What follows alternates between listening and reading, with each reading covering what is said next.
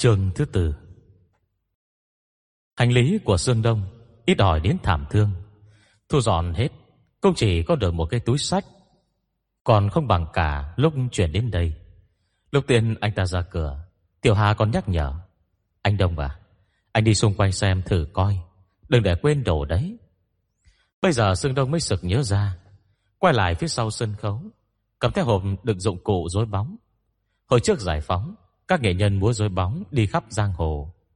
Bà vai run run, Cánh cả gia sản chỉ gồm Hai hộp đạo cụ bên người. Sương Đông ngỏ lời xin. Con người tôi rất tẻ nhạt, Không có sở thích nào hết. Có thể tặng tôi hộp này Để lúc rảnh rỗi lấy ra, khắc ra, Luyện tay nghề, điều khiển dây, Giết thời gian được không? Hộp dụng cụ rối bóng Chẳng đáng mấy đồng. Tiểu Hà sẵn lòng đồng ý. Coi như để đáp ân tình Sương Đông giúp đỡ mình Suốt hai năm qua. Cậu ta tiến anh đến bên tận đầu ngõ. Khách sáo nhăn nhủ. Anh Đông à Lúc nào muốn quay về Thì cứ gọi điện cho em nhớ Sương Đông cảm ơn, Rồi lặng lặng đi ra phố. Một tay xách túi, Tay còn lại ôm chiếc hộp rối bóng nặng trịch, Là một bên vai của anh hơi trùng xuống. Tiểu Hà thở dài thườn thượt Công tự mình biết Chuyện Sương Đông trở về. Chắc chỉ là mơ tưởng hão huyền mà thôi. Sương Đông bắt xe Đến khu ngoại ô phía Bắc, Đang đợi phá rỡ di rời. Vì nhà đầu tư chịu trách nhiệm quy hoạch nơi này, Thiếu vốn nên công trình bị ngưng lại ở giữa chừng. Đầu đầu cũng có gạch ngói Và nhà cửa hoang tàn sót lại.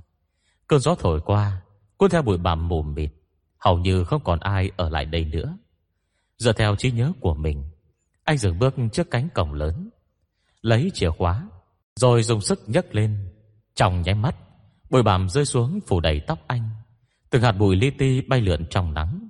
Sương Đông bước đến, cành chiếc xe vượt giá, Đổ bên trong. Bên kính chiếu hậu, Cài một đóa hoa hồng Đã khô ngả màu nâu đen. Vợ khẽ đưa tay chạm vào Canh hoa liền rụng rơi tả là tả. Chiếc xe này là quà khổng ương, Tặng anh mấy năm trước. Nhận món quà này, Sư Đông phải tiêu tốn một khoản tiền Cân bằng nửa giá chiếc xe để cải tạo. Về sa mạc, Không phải đường đất làng quê, Bánh xe rất dễ bị lún. Hơn nữa khu vực lóp đu Toàn xác muối. Lốp xe sẽ bị ăn mòn thê thảm, Hệt như chó gặm vậy. Anh trang bị khung chống lật, Nâng cao thân xe, Thay bánh xe thành loại siêu lớn Để có thể vượt mọi địa hình. Còn thêm cả tời điện Để kéo xe khi bị lún nữa. Sau khi hoàn thành Chiếc xe Việt giá vốn đã hầm hố mạnh mẽ, Càng trở nên vững chắc hơn. Tuy nhiên trông cứ giả giả ương ương thế nào ấy khẩu ương chỉ nó xấu xí, Nhưng sừng đồng chỉ đáp ngắn gọn Dùng ngon là được rồi. Mấy chiếc Hummer Với cả Land Rover, Kiểu dáng bắt mắt, Chạy đầy đường, Mới có thể lọt vào mắt xanh của các người đẹp. Còn đối với anh Xe dùng để chạy, Quan trọng nhất là đến khi gặp nạn, Nó sẽ giúp anh giữ được tính mạng. Sau này khổng ương mất, Anh bán hết gia sản, Chỉ giữ lại duy nhất chiếc xe này. Lục cật ở đây, Anh từng nghĩ Sẽ có một ngày nào đó cần dùng đến nó. Sương Đông đưa tay Phổi lớp bụi bám đầy trên thân xe, Đứng trước thùng xe, Sau chốc lát mới từ từ mở ra. Mùi nhựa bí hơi lâu ngày sộc vào mũi, Bên trong chất đầy túi PVC dày màu đen, Mà anh định dùng để chứa thi thể sau này. Không cần đếm cũng biết chính xác là 18 túi. Ngoài ra, còn một túi nữa Đựng đồ lặt vặt của anh và Khổng Ương. Sương Đông rời mấy chiếc túi rỗng sang một bên, Dọn chỗ để đặt hành lý Và hộp rối bóng. Không biết đường mập và bạn gái Có xem tiếp clip kia không. Đến phút thứ 4 12 giây, Cũng chính là lúc bị gạch đập vào đầu, Máu me bê bết. Anh đã khàn giọng gào lên, Tôi sẽ nghĩ cách để đem xác bọn họ về. Không gia đình nạn nhân nào. Tin tưởng lời hứa hẹn của anh. Bởi vì đơn vị tìm kiếm cứu nạn Đã giải thích với bọn họ quá nhiều lần. Không tìm được thi thể là chuyện bình thường. Biết nhà khoa học của Bành Giam Mộc Bị mất tích từ đầu năm 80 không, Đã triển khai tìm kiếm trên quy mô lớn, Còn huy động cả máy bay trực thăng hỗ trợ. Những 6 lần kìa. Vậy mà cho tới bây giờ, Đã hơn 30 năm trôi qua, Vẫn chưa tìm thấy thi thể. Sương Đồng cất hành lý xong xuôi rồi ngồi vào buồng lái. Lúc dọn dẹp hộp xe, Anh tìm được một thanh chocolate quá hạn. Đã hai lần đông qua hạ đến thanh chocolate chảy rồi lại đông. Hình dạng không còn nguyên vẹn như ban đầu nữa. Anh bong giấy gói, Bỏ vào miệng chậm rãi nhấm nháp. Vị ngọt này đã biến thành vị chua. Anh lấy tấm ảnh trong túi áo ra xem. Khổng ương, Bị bao bọc trong lớp đất vàng. Mắt trợn trừng, Chết không nhắm mắt. Mái tóc dài bay tung trong gió, Giống như bàn tay đang vẫy gọi anh Đến cứu cô vậy. Sau một giấc ngủ, Đầm mập vẫn thấy bức bối khó chịu. Nó xấu sau lưng người ta cũng chẳng sao. Làm chút việc trái lương tâm Lại càng bình thường. Thế nhưng bị người ta bắt gặp tại trận Thì quá nhục mặt đi. Cho nên hôm nay, Lúc rời giường, Gã cao có hơn hẳn ngày thường. Trước tiên gã mở cửa hàng Cũng đi ngang qua quầy tạp hóa. Sơ ý va vào hai quả trứng gà thả vườn. Vỏ trứng bị vỡ, Chất lỏng bên trong chảy ra đầy ra sàn. Lòng trắng lòng đỏ quyện vào nhau. Ê ẩm lâu ngày đến nỗi, Mấy quả trứng cũng ung hết cả rồi. Đờ mập muốn chửi thề. Hai năm qua, Công việc buôn bán đồ cổ, Ế trọng ế chơ Các buộc phải dành ra nửa cửa hàng Để bán đồ tạp hóa, Kiếm vài đồng bù vào. Không ngờ tình hình cũng chẳng lạc quan hơn. Mà hàng ngày nào, lỗ vốn ngày ấy nếu tình trạng này cứ tiếp tục kéo dài, Thì đến bao giờ gã mới phất lên được? Trầm ngôn của người xưa quả không sai. Người không làm chuyện phi nghĩa, Sẽ không giàu có. Ngờ không ăn cỏ đêm, Thì không béo khỏe. Vì vậy gã mới giờ thủ đoạn kiếm tiền mới được. Đầm mập rửa mặt xong, Thì mặt trời đã lên cao. Từ sáng đến giờ, Vẫn không có vị khách nào ghé thăm. Gã lấy bánh mì và sữa trên kệ làm bữa sáng, Vừa ăn vừa mở máy tính Định lên kiều kiều chưa mấy ván mặt trượt, Cho đỡ buồn. Mới vừa đăng nhập, Đã thấy tin nhắn của Tề Lưu Hải. Tôi qua ngồi cào phím, Đối chiếu thêm một lúc, Tìm thấy mấy clip liên quan đến Diệp Lưu Tây. Đã gửi vào email của mày rồi. Mày xem có cần chuyển cho bạn mày không? Đừng mập hờ hững Mà hộp thư và bật clip. Gã không kiên nhẫn như sườn đồng. Tôi liên tục như cưỡi ngựa xem hoa. Mà đến khi bất ngờ Chúng thấy mặt tiền tòa nhà vô cùng quen thuộc Viện Bảo tàng Lịch sử Thiểm Tây Mấy năm qua Dân chơi đồ cổ không chỉ dựa vào miệng lưỡi ba hoa trích tròe là kiếm ăn được, mà còn phải có trình độ văn hóa. Đường Mập rất chăm đọc sách, thường xuyên ghé thăm bảo tàng Thiểm Tây để mở mang đầu óc. Lúc lừa gạt khách hàng, lại lôi danh bảo tàng ra lừa bịp. Anh xem hòa văn và phong cách trang trí thời nhà Hồ của tượng nữ đứng lại đi. Gần giống với bức tường trong viện bảo tàng lịch sử Thiểm Tây đấy. Gạt nằm rõ vị trí các hiện vật trong viện bảo tàng như kệ hàng nhà mình vậy. Đường bầm nhèo mắt, đi đoạn clip đã được cắt nối biên tập. Diệp Lưu Tây thong dong bước đi, liếc nhìn các bảng chỉ dẫn, rồi tiến thẳng vào khu vực bảo vật, không thèm đếm xỉa đến hai chiếc chum và một chiếc vò bày ở lối vào. Lướt ngang qua dãy trưng bày đồ kim loại và ngọc thạch óng ánh, cuối cùng đến đoạn cô dừng lại.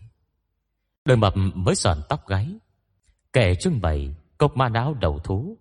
Bao nhiêu nhân viên thuyết minh Đến rồi lại đi. Cũng có mấy lượt khách tham quan rời khỏi Mà Diệp liêu Tây vẫn đứng yên ở đấy. Đường mập nín thở chờ đợi. Rốt cuộc khi Diệp liêu Tây bỏ đi Tim đường mập đập như trống dục Vé vào khu bảo vật Những 30 tệ. Bên trong có nhiều món đồ giá trị liên thành. Như chiếc ấm hoa văn tuấn mã, Ngậm chén rượu, Hay quả cầu sông hương bằng bạc. Bà cô không thèm ngó ngàng đến. Tại sao chỉ xem mỗi cốc mã não đầu thú? Ý nghĩ nào đó Tức khắc hiện lên trên đầu gã, Tựa như nước sủi bọt Sắp sôi vậy. Chỉ thiếu chút nữa, Thôi là thành hình. Gã bấm số điện thoại của người bạn cùng nghề, Hỏi liên thoáng. Tôi hỏi cậu này, Người mang cốc mã não đầu thú Đến chỗ cậu giám định Là nam hay nữ? Hàng thật hả? Anh bạn kia đáp, Là nữ đấy. Tôi kể cho anh nghe. Tôi và sư phụ căng mắt lên sòi Đích thị là hàng thật đấy. Khôi mà nào Hẳn gió đường vân chạm khắc tinh xảo. Mũi miệng thú còn bọc vàng nữa kìa. Vậy sao không mua? Người ở đầu dây bên kia vô cùng phiền não đáp Cổng mà nào đầu thú nổi tiếng cơ nào cơ chứ? Lại đã được Viện Bảo tàng Lịch sử Thiểm Tây cất giữ mà. Thoạt nhìn tôi còn tưởng là hàng nhái cơ. Không ai nghĩ nó là thật đâu. Hơn nữa người ta cũng không bán. Cô gái kia vừa đi khỏi, tôi mới ngộ ra. Ai cũng bảo cốc ma não đầu thú trong thiên hạ.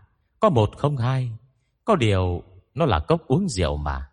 Dù dành cho các bậc đế vương, Có long bào Thì cũng có phượng bào Theo lý cốc cũng phải có một đôi chứ. Giọng nói của đầu bên kia Bỗng trở nên giáo diết, Xen lẫn cảnh giác. Anh hỏi chuyện này làm gì? Anh không thấy nó rồi hả? Đờ mầm vòng vo Đáp rằng đúng lúc đi dạo ở bảo tàng, Vô tình gặp nên thuận miệng hỏi thôi. Buông điện thoại xuống, Cả thấy miệng đắng lưỡi khô, Thầm nhủ. Không thể nào, Đâu ra chuyện trùng hợp như thế. Nếu thực sự còn có một chiếc cốc ma não đầu thú, Lưu lạc ở ngoài, Thì giới đồ cổ đã dấy lên một trận gió tanh mưa máu từ lâu rồi. Đâu đến lượt gá nổi lòng tham. Đời mập lắc đầu, Uống ừng ực Hết hộp sữa Rồi ném vào thùng rác. Nghi ngợi không thôi. Chứ món đồ kia trị giá bộn tiền ấy nhỉ? Gã lại lên mạng chơi một ván mặt trượt.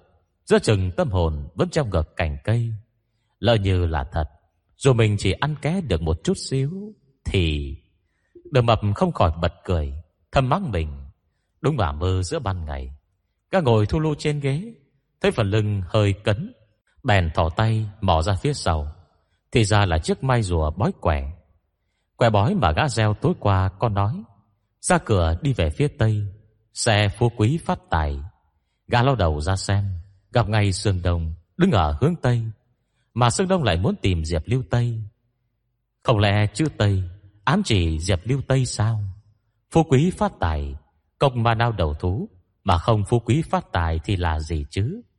Bất trì bất giác, Phát hiện được mấy nhiêu dấu hiệu. Lẽ nào đây là ông trời đang chỉ đường cho gã. Mặt đường mập nóng bừng, Cầm mai rùa gieo quẻ lần nữa. Nếu kết quả vẫn vậy, Thì dù ông trời có chơi đều gã, Cả cùng quyết theo đến cùng. Sơn Đồng mất đến 3 ngày Mới đến được thị trấn Kỳ. Do vị trí địa lý của nó, Nên cư dân có cả người Mông Cổ lẫn người Hán. Nhưng hầu hết bọn họ đều là người Hán hóa cả rồi. Lại xe ô tô từ thị trấn đến sa mạc Tenger Hay Ban Giai Gia Gian Đều khá gần. Hơn nữa mấy năm trước Di tích thành cổ Tây Hà Ở vùng lân cận được phát hiện. Vì vậy thị trấn Kỳ Bông trông trở thành địa điểm tham quan du lịch mới Trên cung đường Tây Bắc. Có điều cơ sở hạ tầng ở thị trấn nhỏ này Không theo kịp đã phát triển. Du khách càng ngày càng nhiều Thì sinh hoạt và giao thông Càng trở nên hỗn loạn, phức tạp Và vô cùng bất tiện. Trên đường đi Sư đồng mua thêm áo phao lông vũ. Hiện giờ đang nửa cuối tháng 10 Ở nơi mà buổi sáng Phải mặc áo bông, Chưa thay áo cốt tông. Đêm đắp hai cây chăn Vẫn còn run cầm cập thế này Thì không thể lơ là được. Việc khai thác du lịch Cũng đã giúp ích không nhỏ Cho sự phát triển của địa phương. Con đường bên ngoài bến xe Được tu sửa đẹp đẽ theo tiêu chuẩn thành phố. Vừa và nhỏ, Cửa hàng tiện lợi Cửa hàng linh kiện xe hơi Chuỗi cửa hàng thức ăn nhanh đều đầy đủ Tuy nhiên sự thay đổi này Lại thiếu quy hoạch Khó tranh khỏi mới cũ đan xen loạn xả Có khi vừa rẽ cua Là đường nhựa lập tức thành đường đất Cho Hoàng tìm thức ăn bên rãnh nước Gió thổi táp bụi bặm vào thân cây già sắp chết ven đường. Quan cơm về hè, chỉ có răm ba cái bàn. Tấm rèm nhựa ngoài cửa, ám đen khói bếp và dầu mỡ. Sương Đông tìm nhà trọ nghỉ chân, nhân tiền mua tấm bản đồ mới nhất của thị trấn. Anh định tham quan khắp thị trấn một lượt, thì vận may gõ cửa.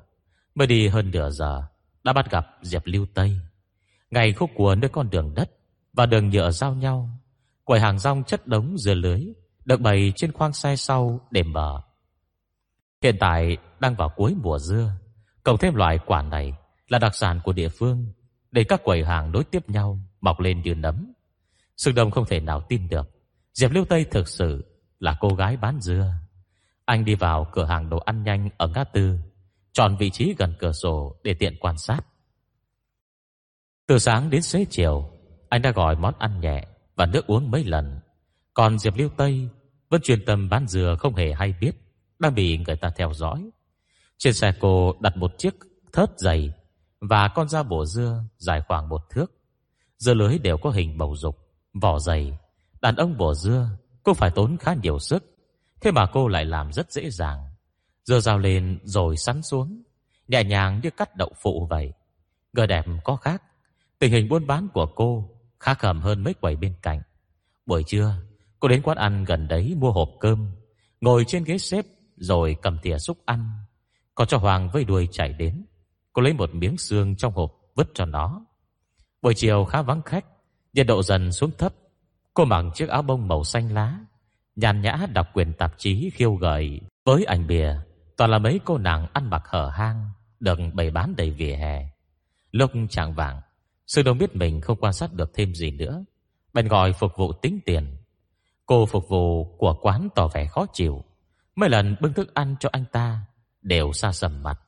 Ban đầu Sương Đông tưởng dân quê, Không có khái niệm về thái độ phục vụ. Xong đến khi tính tiền, Mới biết không phải. Cô phục vụ nhận tiền Liết sang dẹp lưu tây qua lớp kính. Lúc bỏ đi, còn khinh thường dẹp biểu Ngắm cả ngày rồi, Đẹp lắm sao? Chỉ là một ả gà móng đỏ mà thôi. Trường thứ năm. Sương Đông về khách sạn trước. Hai ngày qua, Đầu óc anh đã bình tĩnh trở lại. Không còn nôn nóng muốn gặp mặt Diệp Lưu Tây nữa. Cô chủ động, Vượt nghìn dặm xa xôi đến Tây An, Xem liên tiếp ba buổi diễn múa rối Còn mang theo một quần tạp chí, Đưa tin tai tiếng về anh, Và cất giữ một tấm ảnh kỳ dị Liên quan đến khổng ương. Gia định cô có việc cần nhờ anh. Chẳng qua đang cố tỏ ra bí ẩn thôi. Anh không muốn bị người ta dắt mũi. Chuyện tìm xác Tạm gác hai năm rồi, Không cần phải tranh thủ từng giây. Lúc mở cửa phòng Thấy dưới khe cửa Còn nhận tấm giành thiếp phục vụ thư giãn. Anh khom lưng nhặt lên Tiện tay ném vào thùng rác. Giờ vẫn còn sớm Sương Đông mở hộp dụng cụ múa rối Lấy tấm da trâu đã mài ra Tạo thành hình rối bóng. Dụng cụ đục đéo Bày đầy bàn Chỉ riêng rào khắc Đã có đủ loại từ hình tròn Bán nguyệt hoa mai Đến chữ nhân, đôi mắt. Anh đẩy lưỡi dao Dịch chuyển tấm da trâu Khẩu quyết khắc khuôn mặt rối bóng Như văng vẳng bên tai. Mày lá liễu, mắt hành Miệng anh đào nhỏ nhắn. Tương truyền Bùa rối bóng có từ thời Hán. Hán vũ đế nhờ nhung Lý Phu Nhân Vì sùng phi đã qua đời. Vì thế bèn hạ lệnh cho thuật sĩ Lập đàn chiêu hồn. Buổi tối đốt nến bố trí màn trướng. Hàn Vũ Đế chỉ có thể ngồi ngắm bóng dáng Lý Phu Nhân và anh đến chập chờn phản chiếu trên màn vải. Về sau chuyển đến nhân gian chính là môn mua rối bóng hiện nay. Lý Phu Nhân và Hán Vũ Đế đã thành người thiên cổ. Thuật sĩ cũng chẳng còn trên đời. Song múa rối bóng vẫn tồn tại và lưu truyền đến mãi ngày nay. Trên đời này, phần lớn mọi vật dù hữu hình hay vô hình đều có thể sống lâu hơn con người. Thế mới thấy được loài người yếu ớt đến nhường nào. Khác được hồi lâu, ngón tay sườn đồng tê cóng. Nhiệt độ buổi tối ở nơi này liên tục hạ thấp cứ như rơi tự do vậy. Máy sưởi chẳng ăn thua, chỉ đến nhiệt độ cao nhất mà vẫn lạnh ngắt. Anh trùm hai tay đưa lên miệng hà hơi, hết xoa nắn lại trà sát. Bông dừng ánh mắt anh dừng lại ở tấm danh thiếp phục vụ thư giãn trong thùng rác. Đẹp lắm sao Chỉ là một ả gà móng đỏ thôi mà Sư đồng cuối người Nhặt tấm danh thiếp lên. Chần chừ chốc lát Mới lấy di động ra Bấm số điện thoại in trên giấy. Người tiếp điện thoại Giống như chuyên viên chăm sóc khách hàng Ân cần hỏi Anh thích kiểu nào à Mảnh mai hay nở nang? Thơ ngây hay gợi cảm? Chúng ta chọn trước Để tránh gửi đến nơi Mà anh lại không hài lòng nhé. Sương Đông nghĩ ngợi Hơi gầy, ngây thơ Mà thôi, gợi cảm đi. Anh không xác định nổi Diệp Lưu Tây thuộc kiểu nào. Dường như cô pha trộn giữa thơ ngây và gợi cảm. Lúc thì nghiêng về thơ ngây nhiều một chút. Lúc thì gợi cảm đổi trội hơn. Nhưng tất cả chỉ là ngụy trang, Không che được vẻ ma mị trên người cô. Cô gái được chọn tên là Sunny. Đang xem mấy anh chị đánh bài Ở sòng bạc kế bên khách sạn thì nhận được điện thoại phân công, Lập tức xách túi đi làm việc ngay.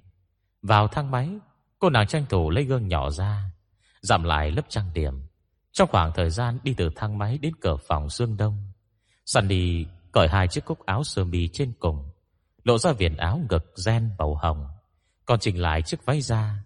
Tới nơi Cô ta ấn chuông cửa Và nở nụ cười chuyên nghiệp. Vào khoảnh khắc cửa mở ra Cô nàng thoáng sừng sốt. Sương Đông lạnh nhạt mời vào. Ánh mắt săn đi, lướt qua mười mấy lưỡi dao sắc lẻm sang loáng trên bàn trà. Tim chợt thoát lại. Cô ta thường phục vụ mấy vị khách bụng bự, đầu hói, miệng thối. Sau khi gặp khách hàng chất lượng cao như Sương Đông, lại không hề cảm thấy vui mừng. Càng đàn chị đã dạy, mấy cái thằng trẻ trung đẹp trai mà thiếu gái sao? Em phải tỉnh vào. Càng như vậy thì lại càng biến thái. Đẹp trai, sạch sẽ, mặt mũi u sầu, gọi gái lại không chơi ngay. Thế nào cũng có sở thích đặc biệt đấy. Sương Đông trùng khớp với mọi điều trên, cộng thêm đêm hôm khuya khoắt, ở trong phòng mà anh vẫn đội mũ lơ chai màu đen, đờ trên gương mặt ẩn dưới vành mũ. Sunny nuốt khan. Mấy ngày trước, ông chủ cho họ xem một bộ phim của Hàn. Nội dung xoay quanh có một tên biến thái dụ dỗ và giết hại gái làng chơi, nhắc nhở họ phải đề cao cảnh giác. Xem xong, cô ta còn mơ thấy ác mộng. Mấy hôm nay khó tránh khỏi thần hồn nát thần tính. Cô nàng lúng túng. Hay hay là em đi tắm trước nha. Sương Đông ngồi xuống sofa, đưa tay phủi lớp da vụn trên lưỡi dao. Qua đêm 300, còn tan gẫu thôi thì bao nhiêu? Đầu óc Sunny xoay chuyển rất nhanh. Cùng một giá thôi, không bớt được đâu. Bởi vì tối nay tới chỗ anh nên không nhận được mấy mối khác nữa. Sương Đồng rút trong ví già ba tờ 100 tệ, nhấc tách trà đè lên. Tôi vừa đến đây, muốn kinh doanh nhưng không nắm rõ tình hình nơi này, cho nên tìm người trong nghề hỏi thăm vài chuyện.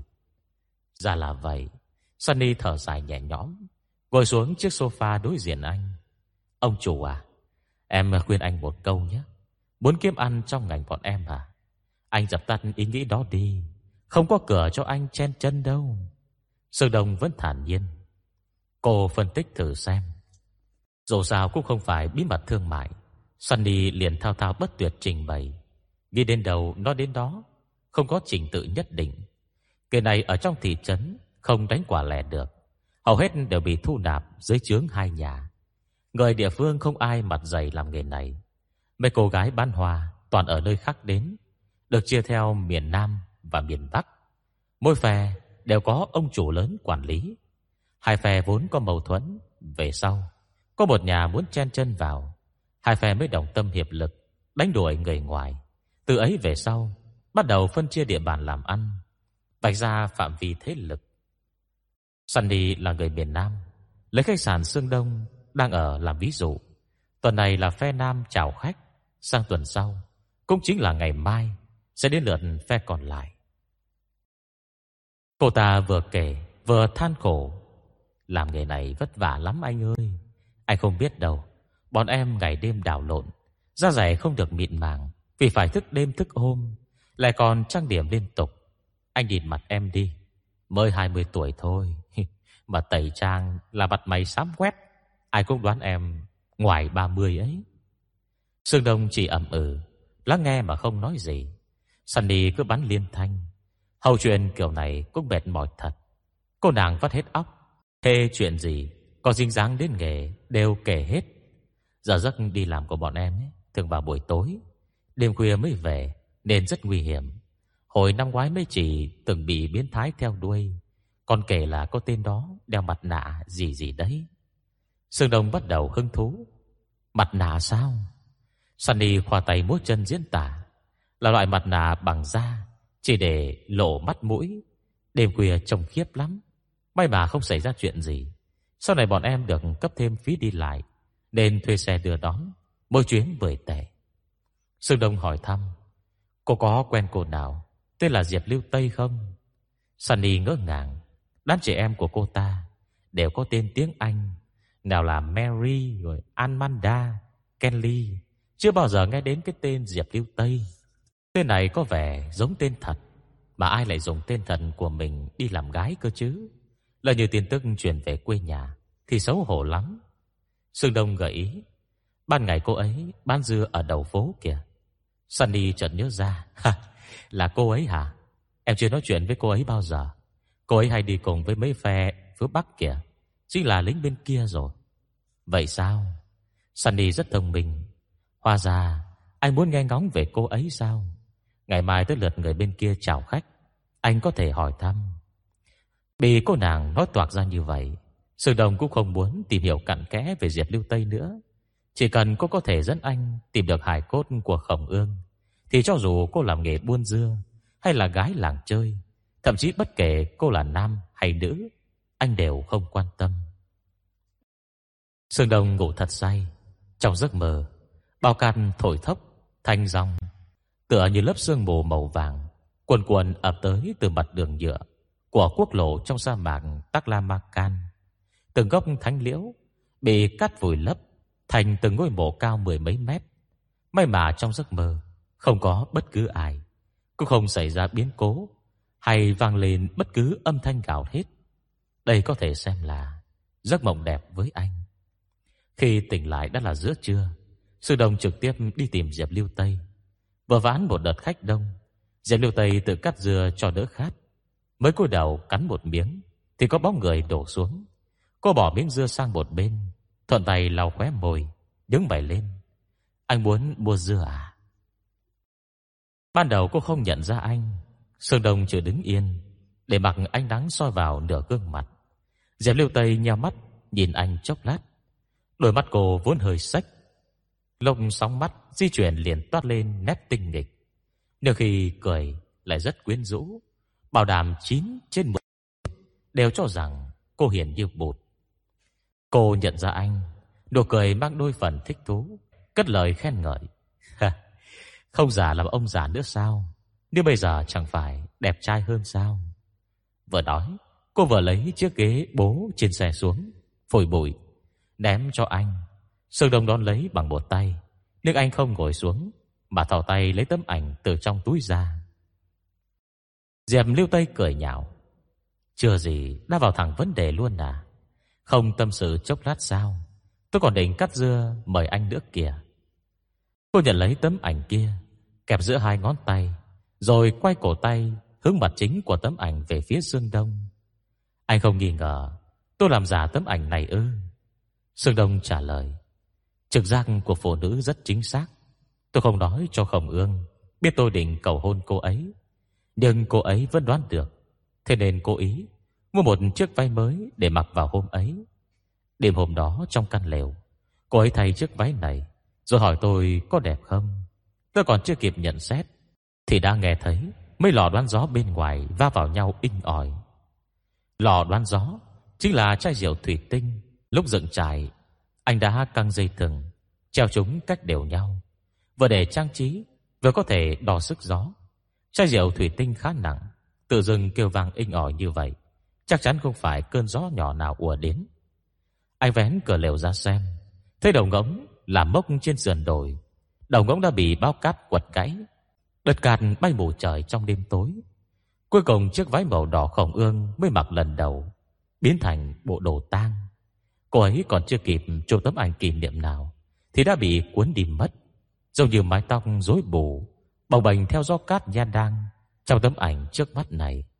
Diệp Lưu Tây rất hài lòng với câu trả lời của anh. Vấn đề thứ hai, Gia Đang trong tấm ảnh này ở đâu? Gia Đang là tiếng uy hu, có nghĩa là gò đất hiểm trở. Địa hình này trải dài khắp vùng Tây Bắc, có một số nơi phát triển tự nhiên khá quy mô và nổi tiếng. Ví dụ như Tam Lũng Sa ở Tây Đôn Hoàng, được mệnh danh là thành phố ma. U Hồ gần Karamay có tên gọi là thành phố gió và cả địa danh thành phố đầu người gần sông Su Lê. Ngoài ra, còn nhiều nơi lớn nhỏ khác nhưng không nổi tiếng lắm hoặc đôi khi đang lái xe việt dã, dọc đường bốc xúc huyện vùng địa hình bị gió xói mòn với quy mô nhỏ, đó cũng được gọi là gia đang. Vì vậy gia đang này là ở đâu kia chứ? Sơn Đồng đưa ra đáp án, Long Thành sao? Sao anh biết được? Sơn Đồng chỉ vào hình, địa chất nơi này có thành phần muối kiềm khá nhiều, còn cả bùn thạch cao và màu hơi xám trắng đặc biệt. Ban ngày nắng dọi vào sẽ tỏa ra ánh bạc trông như vầy rồng. Vì vậy người xưa gọi đây là đồi Bạch Long. Bây giờ gộp chung vào phạm vi của Long Thành nên gọi là Gia Đang Long Thành. Diệp liêu Tây hỏi dồn, tại sao lớp màu xám trắng này không phải là do sương tuyết phủ lên? Tuyết rơi sẽ phủ trên diện rộng, Không giống như trong bức ảnh Còn xương thì ngưng tụ từ hơi nước Xuất hiện trước và sau khi mặt trời mọc Trong ảnh đang là giữa trưa nắng gắt Sương đã tan từ lâu rồi Diệp liêu Tây khẽ ả một tiếng Kéo dài giọng. Hiển nhiên vô cùng vừa lòng Với lời giải thích của anh. Cô quay người, cầm lấy con dao, Cắt một miếng từ nửa quả dưa còn lại, Ruột dưa lưới, Vàng ươm mọng nước, Hương thơm ngọt mát thoang thoảng trong không khí. Diệp Lưu Tây đưa cho anh Anh dẫn tôi đến Long Thành, Tôi đưa anh đi tìm Thi thể khổng ương. Giọng điệu cô không giống như đang thương lượng. Sương Đông chỉ nhìn miếng dưa, Không đón lấy. Diệp liêu Tây cười rất dịu dàng, Giọng nói ôn hòa, Nhưng lời lẽ đầy quyết liệt. Tìm người dẫn đường vào lóp nu Thì dễ lắm, Nhưng bản thân anh sẽ không tìm được người thứ hai, Biết tung tích thi thể khổng ương đâu. Sơn Đồng vẫn không nhận lấy. Tấm ảnh kia là sao? Sơn đồi đầu ngống Cách đồi Bạch Long rất xa. Thi thể di chuyển đến nơi đó bằng cách nào đây? Làm sao khảm trong đất vàng? Diệp Lưu Tây nhăn nhó. Tôi biết thế quái nào được. Tôi chỉ giúp anh tìm ra cô ấy. Còn anh làm người dẫn đường cho tôi. Anh có làm hay không? Không muốn thì thôi. Còn chưa dứt lời, Cô đã trở tay Ném phát miếng dừa đi. Chương thứ sáu. Sương Đông tức khắc, Đưa tay ra đón theo bản năng, Nhưng chộp hụt. Miếng dứa vẫn nằm trong tay Diệp Lưu Tây. Cô chỉ làm động tác giả buông tay, Rồi chụp lại ngay. Cô cười tít mắt, Đặt miếng dưa lên lòng bàn tay anh. Vừa nãy, Anh chịu nhận thì đã xong rồi. Quyết định vậy đi, Đưa điện thoại đây. Sương Đông đưa di động, Cô bấm gọi vào số của mình. Nghe tiếng chuông vừa vang, Lên cúp máy ngay. Trả lại cho anh. Khi nào anh chuẩn bị xong Thì báo cho tôi biết. Ban ngày tôi đều ở đây, Không tìm được thì cứ gọi điện cho tôi. Chuyện gì cô cũng tự làm theo ý mình. Xem ra không có cửa. Co ke mặc cả rồi. Sương Đông không buồn nói nhiều. Quay người toan bỏ đi, Thì Diệp Lưu Tây gọi với theo. Này Sương Đông, Anh quay đầu lại. Anh ở khách sạn à? Sương Đông khẽ ừ giơ tay chỉ về phía trước. Khách sạn anh ở được coi là tốt nhất Và nổi tiếng nhất ở thị trấn. Tôi có thể tắm nhờ ở chỗ anh vài buổi được không? Cô giải thích. Dù sao, Anh vẫn phải thanh toán tiền phòng không dừng nước thì phí phạm lắm. Mà tôi lại đỡ phải đến nhà tắm công cộng. Sương Đông cau mày. Chỗ cô ở không có phòng tắm sao? Diệp liêu Tây cầm dao cắt dừa lên. Có sông dao vào thùng xe, Phát ra tiếng lanh canh. Tôi ở trong xe kìa. Sương Đông lái xe, Đến cửa hàng linh kiện ô tô lớn nhất thị trấn, Để bảo trì trước khi khởi hành. Mới đầu thợ sửa máy, Chê chiếc xe kiểu dáng tầm thường, Còn chẳng buồn đếm xỉa. Lúc kiểm tra, đánh giá mức độ hư hại Mới biết là đồ tốt. Chốc chốc còn suýt xoa. Người anh em à Cốc sành sỏi nhỉ. Xe này độ ngon thật đấy? Sương Đông không bắt lời. Ngồi khoanh chân dưới đất, Mượn giấy bút của thợ sửa xe Phát thảo cung đường. Hai năm qua, Đa số thời gian anh đều núp sau bức màn sân khấu chật hẹp, Chỉ vài mét vuông Với mấy con rối bóng Ở khu phố người hồi. Và rồi cô xuất hiện. Làm đất bằng dậy sóng Gió lộng quân bay tất cả âm thanh Cảnh sắc tươi đẹp bốn bề hóa thành cho bụi. Anh do mắt nhìn quanh Thấy mình vẫn trơ trọi giữa lòng sa mạc rộng lớn. Anh biết sớm muộn gì mình cũng phải quay lại nơi ấy. Tại sao 18 người bỏ mạng Mà chỉ còn mỗi mình anh sống sót? Đã bút vẽ từng đường uốn lượn trên giấy Từng chạm dừng chân đều đã khắc sâu trong đầu. Muốn bằng qua lóp nù Theo hướng đông, tây thì có thể chọn cách đi xuôi Hoặc đi ngược. Nếu đi xuôi thì sẽ xuất phát từ Ngọc Môn Quan, Trong giới ra ngoài thám hiểm, Gọi là Tây Xuất Ngọc Môn. Anh nhìn cung đường mình vẽ ra, Ngọc Môn Quan, Thành phố Ma Tam Lũng Sa, Địa điểm Bành Gia Mộc mất tích, Gò Thành Liễu, Thị trấn Lóp Nu, Hồ Tâm, Mộ Dư Thuần Thuận, Long Thành. Anh khoanh vào Vòng quanh hai chữ Long Thành Thầm nhủ. Sao thi thể khổng ương Lại ở đó được cơ chứ? Có một truyền thuyết kỳ lạ Về sa mạc kể rằng từ xưa đến nay, người chết giữa lòng sa mạc đều không tìm thấy xác, bởi vì luôn có những hồn ma vô hình ẩn đông dưới những đồi cát trùng điệp. Trung mang thi thể con người xuôi theo gió lốc trong sa mạc mênh mông, trôi dạt đến nơi xa xăm, hàng trăm hàng nghìn dặm. Ngoài trừ Khổng Ương, những người còn lại thì sao? Phải chăng họ cũng bị khảm trong cỏ đất phủ màu xám trắng kia? Mãi đến khi trời tối, việc bảo trì xe mới gần hoàn thành. Có vài linh kiện hết hàng nên phải đợi mấy ngày mới lắp được. Sương Đông ăn bát mì ở quán cạnh cửa hàng sửa xe, rồi đi bộ về khách sạn. Về đến nơi, anh nhìn qua cửa kính, thấy đại sảnh khang khác với hai ngày qua. Mấy cô gái trẻ ăn mặc khiêu gợi, ngồi trên sofa tán gẫu, không biết có gì hay mà bật cười nghiêng ngả. Bên cạnh cầu thang, một đôi nam nữ ôm ấp nhau đi lên trên tầng. Chồng cô gái kia rất quen. Diệp Lưu Tây ư? Sơ Đồng nhớ đến lời kể của Sandy. Ngày mai sẽ đến lượt người phe kia đến đây chào khách. Quả nhiên Đàm Bắc khác biệt. Cách chào khách của phe Nam kiên đáo e rẻ, còn phe Bắc áp dụng chiêu bài quảng cáo vô cùng sống động. Hình như tôi này Diệp Lưu Tây có mối, xem ra không cần đến phòng anh tắm nhờ nữa rồi. Sơn Đông đẩy cửa bước vào, Lục cắm cúi đi ngang qua sofa, vài câu thì thầm truyền đến tai anh. Anh lên bỏ thuốc Lưu Tây đấy, bà có thấy không? Thấy chứ, chắc định giờ trò, nhưng sợ cô ta không chịu phục vụ.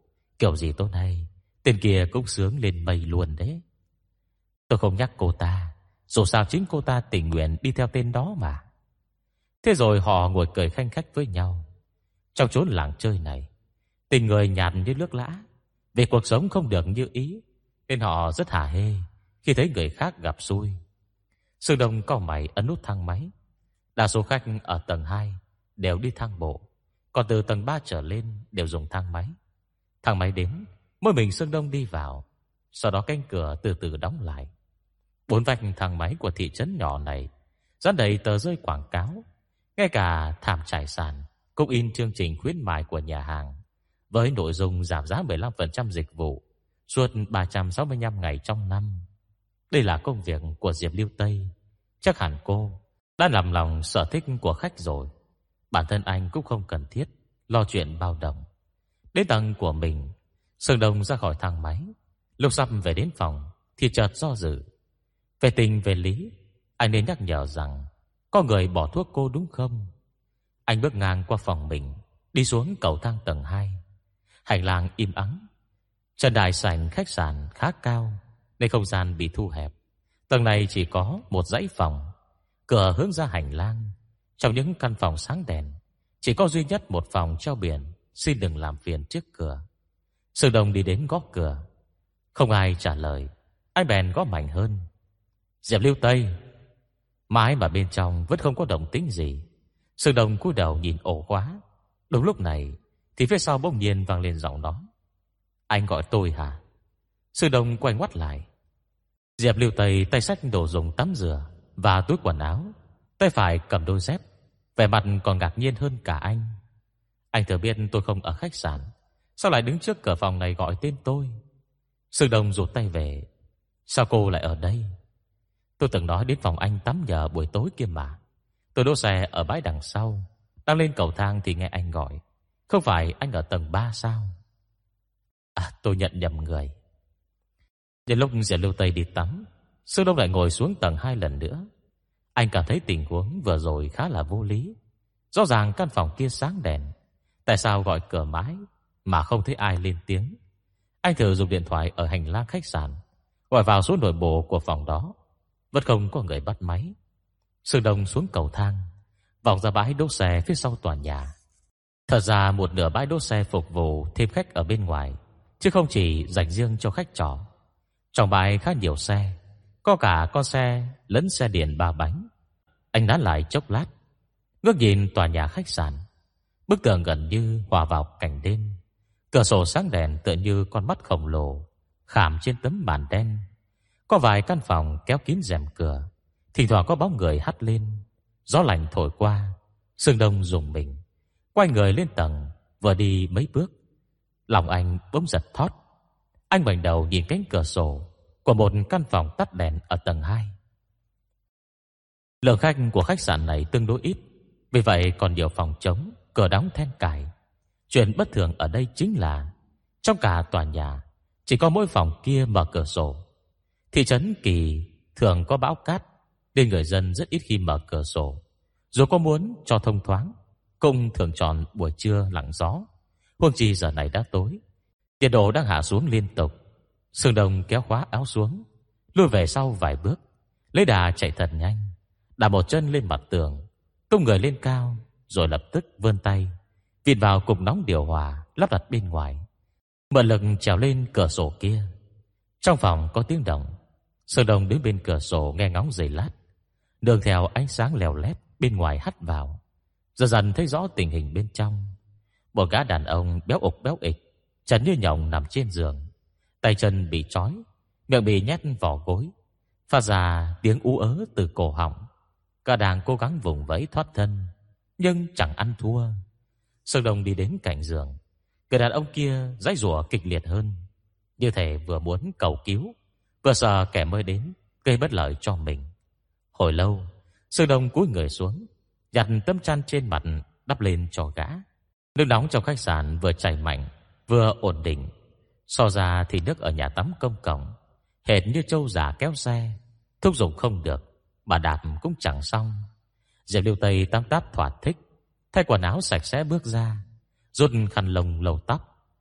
Sư Đông đang xem tivi Cô thật không ngờ đàn ông con trai to xác như anh Mà lại thích xem phim về mẹ chồng đảng dâu chán phèo. Cô con dâu tóm chặt chồng của mình không buông, Còn bè mẹ chồng đứng chống một bên. Còn bà mẹ chồng chống một chân lên bệ cửa sổ, Gào lên. Nếu con không đuổi nó đi, Mẹ sẽ nhảy lầu xuống dưới, Chết trước mặt con. Diệp Lưu Tây vừa lau tóc, Vừa liếc sang tivi. Cô muốn xem cuối cùng thì bà mẹ chồng này Có nhảy thật hay không? Đang lúc gầy cấn Sương Đông bỗng giờ điều khiển lên ấn tắt. Màn hình tivi thoát cái đen kịt. Diệp Lưu Tây biết anh cố ý, liền nhăn mày với anh. Sương Đông nhìn thẳng vào mắt cô. Tôi đã đến căn phòng kia rồi. Gì cơ? Cô làm hả? Xem ra không thể giả vờ. Xem ra không thể giả ngơ cho qua chuyện. Diệp Lưu Tây vứt khăn sang một bên, Đưa tay vuốt tóc. Anh thả người rồi à? Không Đắp chăn cho gã thôi. Diệp Lưu Tây cất lời châm trọng Thần không ngờ, Anh cũng có tâm địa Bồ Tát đấy nhỉ? Cô có biết với nhiệt độ hiện tại, Vừa mở cửa sổ, Vừa cởi chân cả đêm, Nhẹ thì tê liệt vì quá lạnh, Nghiêm trọng thì sẽ chết cóng không? Diệp Lưu Tây chẳng thèm quan tâm. Vậy thì sao? Sương Đông nhìn cô đăm đăm. Người ta bị chết cóng, Sẽ trở thành án mạng. Nhiều người trông thấy cô ôm ấp đi lên tầng với gã. Cảnh sát sẽ đến tìm cô trước tiên kìa. Diệp Lưu Tây cười bớn cợt. Anh lo lắng cho tôi vậy à? Sợ tôi ngồi tù ư? Sương Đông bực dọc gắt. Cô ngồi tù hay không? Thì mặc xác cô. Nhưng xin đừng làm lỡ dở việc của tôi. Trước khi tìm hiểu rõ chân tướng chuyện ở Long Thành, Tôi hy vọng cô hành động có nguyên tắc, Tôn trọng pháp luật, Đừng gây phiền phức cho mọi người. Xong chuyện rồi, Cô muốn làm gì thì tùy, Không liên quan đến tôi. Diệp Lưu Tây lặng thinh, Mặt vẫn vương nét cười. Là sao mới đáp, Được thôi. Giọng cô bỗng như không buồn để tâm, Có điều tiếng đóng sầm cửa lại, Vang vọng cả tầng lầu. Âm thanh này thay lời cảnh báo cho Dương Đông biết, Anh đã đắc tội với cô rồi. Diệp Lưu Tây vừa xuống tầng, Vừa thầm mắng Dương Đông, Muốn dạy đời tôi à? Đùa chắc. Lên bãi đỗ xe, Cô quay đầu nhìn sang ô cửa sổ đen ngòm để mở. Nếu cô nhảy vào căn phòng đó gây chuyện lần nữa, Thì quả thật quá nhỏ mọn. Coi như hôm nay mày may mắn. Diệp Lưu Tây đi về phía xe của mình.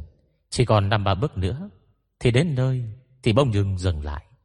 Cửa xe cô đã mở, Có bóng người thoáng thấp thoáng bên trong. Cô cười khẩy Hôm nay là ngày gì ấy nhỉ? Hết người này đến người kia, Chọc phá cô. Diệp Lưu Tây nhẹ bước, Lặng lẽ tiến lại gần. Tựa người vào cửa xe để mở. Đưa tay xuống gầm chiếc ghế gần mình nhất. Từ từ rút ra một con dao. Con dao bộ dưa khá dài. Lưỡi dao sáng loáng. Anh lên lạnh lẽo trong màn đêm. Người kia đang tìm kiếm gì đó trong xe. Động tác nhẹ nhàng sột soạt, Như chuột lồng dục đồ ăn. Diệp Liêu Tây gõ sống rào vào khung cửa. Đối phương giật nảy mình, Thoáng run lên. Toàn thân dưng lại không dám cử động. Diệp Lưu Tây thản nhiên hỏi Đang làm gì vậy? Tôi dành chiếc xe này lắm. Hãy cứ nói ra Để tôi giúp anh tìm một tay cho. Trường thứ bảy. Nhận được điện thoại Sư đồng vội chạy xuống tầng. Từ xa đã thấy đường mập Hai tay ôm đầu. Dưới chân là túi hành lý. Ngồi sổ bên cạnh cửa xe hé hé mở. Nếu tên tội phạm bị bắt đi cải tạo, Còn Diệp Liêu Tây thì tựa mình vào thân xe, Chờ đợi đến sốt ruột. Đường mập trông thấy Sương Đông Cứ như gặp được người thân, Khàn giọng gọi to Anh Đông à Anh mau nói cho cô ta biết, Em là người của anh đi, Chính anh sai em lục soát xe cô ta, Anh mau nhận đi. Gã vừa kêu gào, Vừa nháy mắt liên liên, Vừa nháy mắt liên hồi với anh. Mới mấy ngày trước, Nhờ quan hệ của đường mập mà anh tìm đoạn Mà anh tìm ra đoạn camera giám sát. Nào ngờ chẳng được bao lâu, Đã phải trả lại món ợ Nào ngờ chẳng được bao lâu, Đã phải trả lại món nợ ân tình rồi. Sơn đồng đứng cạnh Diệp Lưu Tây, Khoảng 10 thước, Gật đầu. Phải, Cậu ta là người của tôi đấy. Diệp Lưu Tây khẽ hất cằm, Vừa cười vừa cố ý, Tỏ vẻ ngạc nhiên. Còn tưởng anh là người thật thà, Hóa ra cũng chơi bẩn. Cô đã đừng mập một cú. Tìm được gì rồi? Gà ngã sấp xuống đất cô không dám kiều đầu Vội bỏ ra xa bằng tay lẫn chân, Tiếp tục ngồi xổm. Sơn Đông cất lời, Xin lỗi, tôi không cố ý xấu. Chỉ muốn điều tra xem cô là ai. Có điều hành vi này hơi quá đáng. Tôi cam đoan không có lần sau. Trước hành động nhận lỗi thẳng thắn của anh, Diệp Lưu Tây không thể tiếp tục mượn cớ Giận chó đánh mèo nữa. Lát sau, cô nhoẻn miệng cười giả tạo. Không sao. Mới đầu mọi người còn chưa hiểu rõ về nhau. Để khó tránh khỏi va chạm, Tôi cũng không phải là người so đo tính toán. Nhưng mà xương đông à Cô gằn từng chữ đầy ẩn ý. Đừng để xảy ra lần thứ hai nhớ Con người tôi Không biết tôn trọng pháp luật đâu. Đường bập in thiên thít, Nghe theo sương đông. Mai đến nơi cách đủ xa, Cho rằng Diệp Liêu Tây không thể nghe được. Gã bắt đầu lầm bầm chửi thề. Bao lời thô tục đều thốt ra hết. Vào trong phòng sương đông, Còn nhìn ngang ngó dọc. Anh Đông à Em mới đến đây.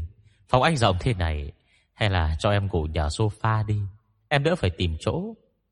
Sương Đông thẳng thừng bóc trần gã. Mới đến à Còn chưa tìm được khách sạn, Đã đi lục xe người ta rồi. Việc chính việc phụ cũng phân rõ nhẹ. Đờ mập giật thoát mình, Ít nhiều gã từng nghe về cách hành xử của Sương Đông. Cây danh nành xa của anh Không phải để hình dung thái độ thân thiện ôn hòa. Đầu óc gã cấp tốc phân tích tình huống, Suy nghĩ nên ăn nói sao cho kín kẽ. Thật ra thế này anh ạ. Anh Đông ạ, Em cũng chẳng giấu gì anh. Trước kia cô Diệp Lưu Tây này Từng ở Tây An một thời gian. Cô ta không phải người đàng hoàng đâu. Đã tiện tay Của mật bón hàng xịn của bạn em kìa. Bạn của đường mập Đều là dân bán đồ cổ. Gã đã nói là hàng xịn, Thì tất nhiên giá trị không rẻ. Hàng của bạn em Không phải loại có nguồn gốc đàng hoàng, Nên không tiền báo cảnh sát. Nó tuyên bố, Ai tìm được sẽ thưởng nóng cả trăm nghìn tệ. Nói ra em còn phải cảm ơn anh. Nếu anh không đến Nhờ Tề Lưu Hải kiểm tra đoạn phim giám sát, Thì em cũng không phát hiện chuyện này Có liên quan đến cô ta. Anh đồng Anh biết đấy, Hai năm qua em làm ăn ế ẩm Mở cửa hàng còn phải vay nợ. Đừng cản đường phát tài của anh em, Được không chứ? Diệp Lưu Tây cuốm hàng. Người mất của treo thưởng Đừng mập kiếm ăn. Chuyện này đúng thật, không liên quan gì đến mình. Sương Đông bèn gật đầu đồng ý. Được. Đừng mập khấp khởi trong lòng, Nhưng biết thế nào, anh cũng còn câu sau. Có điều mấy ngày tới, Tôi cần cô ta giúp đỡ. Không muốn xảy ra bất chắc Có muốn tìm hàng hay tính sổ với cô ta cũng được. Nhưng để sau đi, Đừng làm ảnh hưởng đến chuyện của tôi. Đường mập vội gật đầu Là sau mới rẻ rặt hỏi thăm. Anh Đông à Em biết anh lái xe đến đây, Có phải anh định chạy xe vào sa mạc không? Diệp Liêu Tây cũng đi cùng à? Sương Đông chỉ ở một tiếng. Tim đường mập đập rộn, Có thể dẫn em đi không? Không, theo sát cô ta, Em không yên tâm. Sương Đông hỏi vặn lại. Không chỉ có mỗi nguyên nhân này đúng không? Anh vừa nói, Vừa mở hộp dụng cụ múa rối Lấy dao đục ra, Cẩn thận liếc trên hòn đá mài. Công việc này đã trở thành thói quen của anh trong hai năm qua. Mỗi tối, Không khác gì đó, liền thấy bứt rất khó chịu. Đừng mập sửng sốt trước câu hỏi của anh. Xong ý đồ đã bại lộ, Thì chẳng cần che giấu nữa. Hiếm khi mới được ra ngoài một chuyến, Đâu ai dại gì Mà không chạy không công. Anh Đông à Anh hiểu mà. Nói cho cùng, Có tìm được bảo vật trong xe của Diệp Lưu Tây hay không? Vẫn là một ẩn số. Nhưng vì tấm lòng son sắt Với tiền của gã, Nên gã luôn luôn sẵn sàng sông pha. Cung đường của Sương Đông phần lớn, Trùng với con đường tơ lụa thời cổ, Phải đi ngang qua khu vực không ai sinh sống, Hoặc băng qua sa mạc, Khoan nói đến những di tích thành cổ, Bị chôn vùi dưới lòng đất Hơn nghìn năm qua.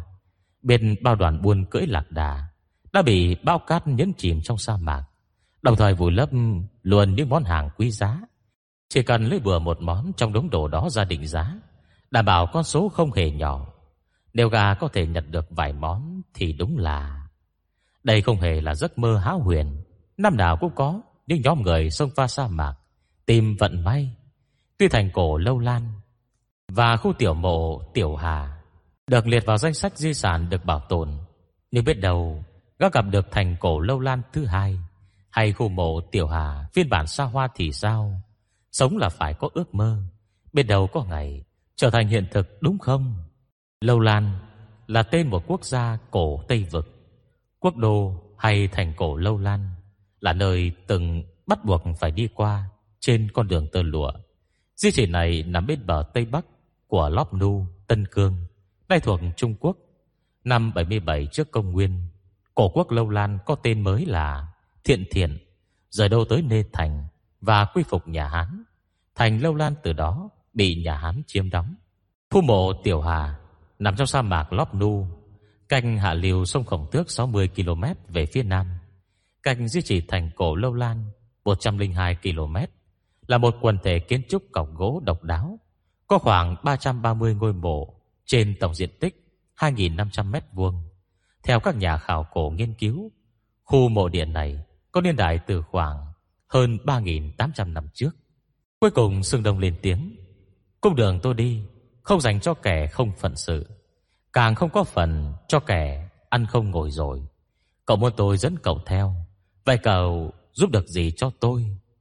Đồng bập hứa hẹn ngay Anh Đồng à Cứ việc nói Em hiểu quy tắc mà một là góp tiền Hai là góp sức Sẽ không ăn bám đâu. Sương Đông gật đầu Lấy tay thử độ sắc mũi dao Vừa mài xong. Cậu đã đục được gì trên xe của cô ta? Đang cần nhờ vả người khác Nên đừng bầm trả lời rất nhiệt tình. Toàn đồ linh tinh Cái gì cũng có. Nào là bếp lò, nồi niêu, thau chậu Còn cả dưa nữa. Cô ta ngủ trong xe Dùng tấm ván treo làm giường Có thể gấp gọn và thả xuống. Bên dưới có cả găng tay đấm bốc. À đúng rồi. Còn một tấm mặt nạ nữa. Sương Đồng khựng tay lại. Mặt nạ sao? Dạ đúng ạ. Mặt nạ bằng da mềm Gấp lại bỏ vào trong hộp găng. Mới đầu em tưởng thứ gì hay ho Nên mở ra xem. Ai ngờ chỉ là một tấm da Khoét hai con mắt Và một cái miệng Làm em sợ chết khiếp kìa. Hơn 2 giờ sáng, Sương Đông bật dậy đi vệ sinh, vô định quay vào ngủ tiếp, xong đều bị ma xui quỷ khiến. Anh tới bên cửa sổ, vén rèm lên, ghé mắt nhòm ra bên ngoài qua khe nhỏ. Vị trí đỗ xe của Diệp Lưu Tây dưới bãi đá trống không. Sư Đông nghi ngờ rồi bỏ rèm xuống. Trong sa mạc có loài cây tên thánh liễu, không những giữ được đất mà còn ngăn cát trôi. Nhạc trong nó giống như ngôi mộ khá thấp. Tan cây chỉ rộng khoảng một mét vuông, nhưng bộ rễ cứng cát mà dày đặc, có thể vươn dài hơn 30 mét trong lòng đất. Diệp Liêu Tây mang đến cho anh cảm giác như cây thánh liễu, miễn là không liên quan đến mình, anh sẽ không nghiên cứu gốc rễ của cô, bởi vì một khi cái cây bị nhổ lên, không biết bí mật nằm dưới lòng đất sẽ to lớn nhường nào. Có lẽ anh không nên nhắc nhở Đường Mập. Có một số người dù đi ngang qua cũng đừng liếc mắt nhìn ngó. Tốt hơn hết là đừng chọc đến họ. Chào tối hôm sau, Sương Đông hoàn thành công tác chuẩn bị với danh sách liệt kê các món đồ cần mang theo và đội tiếp viện cần liên lạc. Thì chân kỳ nhỏ bé này Không có chỗ bán điện thoại vệ tinh Anh định sẽ mua trên đường đi Còn về đồ ăn thức uống Và các nhu yếu phẩm Do khá nặng Đi đến trạm dừng chân gần sa mạc Nhất mới mua bổ sung Anh đi lấy xe Đã bảo dưỡng về Cô ý lái một vòng quanh ngã tư đường nhất Định thông báo với Diệp Lưu Tây Rằng mình đã sẵn sàng xuất phát. Thế nhưng Diệp Lưu Tây Không có ở đây. Cho cô bày bán Bị một đôi vợ chồng già chiếm giữ. Sương Đông hỏi thăm, Ông cụ bèn đáp, Hôm nay cô ấy đi làm chỗ khác rồi. Lại làm gì nữa đây? Sương Đông gọi cho Diệp Lưu Tây. Cô nhanh chóng bắt máy. Đầu bên kia rất ồn ào. Cô đang bận nên chỉ nói ngắn gọn, Ở phố Đức Thắng, Có việc thì sang đây, Không thể lúc khác nói tiếp. Rồi cúp máy. Sư đồng lấy tấm bản đồ Mới mua hôm trước ra xem Tìm được phố Đức Thắng trong mục những nơi nên đến. Còn được đánh ra 4 sao nữa chứ. Địa điểm đó được giới thiệu bằng các câu từ như, Phố văn hóa ẩm thực được yêu thích nhất, Không thể bỏ qua. Giống hẹn với phiên bản Ở phố Người Hồi. Sư Đồng quyết định đến đó ăn cơm. Tới nơi mới phát hiện, Khu phố ẩm thực này Quả thật khá náo nhiệt. Vừa đúng giờ ăn Hàng quán bày la liệt bàn ghế ngoài trời. Nơi đông khách nhất, Phải kể đến quan nướng và lẩu. Còn có người bán hàng rong, đầy thùng nước mơ, Len lỏi giữa dòng người. Diệp Lưu Tây vô cùng nổi bật. Cô đang nướng xiên que. Bếp lửa đỏ rực, Nước que mới đặt lên, Đều phải bật liên tục. Cô luôn tay bôi dầu, Rắc gia vị khá là thuần thục. Sương Đông ngồi xuống trước bàn nhỏ không người, Gọi vài món nướng và bia. Lúc tờ đơn gọi món của anh được đưa qua, Diệp Lưu Tây ngẩng đầu thoáng nhìn về phía này. Anh gật đầu với cô, Coi như chào hỏi. Anh khắc phục Diệp Lưu Tây. Mỗi lần đều gặp cô làm công việc mới, Mà không nghề nào liên quan đến nghề nào. Nếu có ai bảo cô Tinh thông 360 món nghề, Anh cũng sẽ tin là thật. Khi anh sắp ăn xong, Diệp Lưu Tây mới được rảnh tay. Cô vừa nhai bánh nướng, Vừa đi đến chỗ anh. Tìm tôi hả? Sương Đông điềm đạm trao đổi từng chuyện. Ngày hôm qua cô gặp tên là Đường Mập Cậu ta sẽ đi chung với chúng ta. Tôi bảo cậu ta thuê một chiếc xe Việt giá hai cầu Có thêm một chiếc chở đồ, Lên sẽ tiện dụng hơn. Diệp Lưu Tây đồng ý ngay. Được. Vừa nói, cô vừa lấy chai tương ớt, Cho thêm vào bánh nướng. Chúng ta đi từ Đôn Hoàng. Nếu hành trình thuận lợi, Thì chỉ mất 4 ngày Trước khi vào sa mạc. Tôi sẽ báo với đội tiếp viện. Mỗi ngày đúng giờ liên lạc Và gửi thông tin định vị GPS cho họ. Nếu mất liên lạc 48 giờ, Họ sẽ triển khai cứu viện cho chúng ta. Diệp Lưu Tây tán thành. Rất tốt. Còn nữa, Long Thành rộng bằng một nửa Thượng Hải. Đông Tây Nam Bắc đều na ná nhau. Người vào trong đó rất dễ lạc phương hướng. Sao cô có thể chắc chắn Tìm được vị trí của khổng ương? Diệp Lưu Tây ngạo nghễ nhìn anh. Nghi ngờ tôi sao? Sương Đông lấy ra danh sách đồ vật cần mang theo Vẽ sơ đồ vào mặt sau. Không phải nghi ngờ cô Ít nhân cô cũng nên Cho tôi một phương hướng sơ bộ. Như vậy tôi có thể lên kế hoạch cho cung đường sắp tới Bớt phải lòng vòng. Anh đưa bản đồ vẽ tay Xác định phương hướng cho Diệp Lưu Tây xem. Long Thành có hình tam giác nghiêng. Rất nhiều người từng đi qua Nhưng toàn theo cung đường của người trước. Vào nhanh, ra nhanh. Chủ yếu là từ Đông Nam, Xéo sang Tây Bắc Anh vẽ một đường cong, cắt ngang qua vị trí trung tâm của bản đồ. Mà đường này hàng năm đều có khá nhiều đội xe chạy qua. Nếu thi thể của Khổng Ương ở gần đây thì đã được phát hiện từ lâu rồi. Vì vậy tôi chắc chắn lần cô đến đó đã đi vào sâu trong Long Thành. Nhánh này đi qua ba điểm. Đây là đài đốt lửa thời Hán. Giờ chỉ còn là ụ đất thôi. Còn chỗ này có hai thùng xăng lớn chất đầy cát. Thân thùng có ký hiệu mũi tên bằng sơn đỏ là biển chỉ đường do đội khảo cổ thập niên 70 để lại. Vị trí này là con rãnh dài trăm mét, toàn xương lạc đà nằm dài rác. Cô bắt đầu lệch khỏi tuyến đường an toàn từ chỗ gần với điểm nào nhất. Diệp Lưu Tây xem chốc lát, chỉ vào đoạn giao giữa đồi đốt lửa và thùng xăng. Ở đây, Sương Đông cau mày, chỗ này phủ đầy sắc muối, không hề dễ đi đâu. Diệp Lưu Tây nhún vai, vì vậy mà những người vào Long Thành Mới không phát hiện ra khổng ương của anh. Nếu đường dễ đi Thì đã tìm thấy từ lâu rồi. Sơ Đông cất tờ giấy đi Kèm tiền ăn dưới lò gia vị. Sáng mai Đúng 4 giờ 30 Tập hợp ở đầu cầu ngoài thị trấn. Cạnh thị trấn bưởi dặm về phía tây Có một con sông cản Phía trên có cầu bắc ngang. Giới lúc tây ngạc nhiên Sao phải tập trung ở đầu cầu? Không thể tập trung ở thị trấn Rồi cùng xuất phát sao? Không được. Bốn rưỡi có quá sớm không? Anh vội vậy sao? Vội. Diệp Lưu tây buồn cười. Không thể giải thích vài câu à? Ngày mai, Cặp sẽ nói cho cô biết.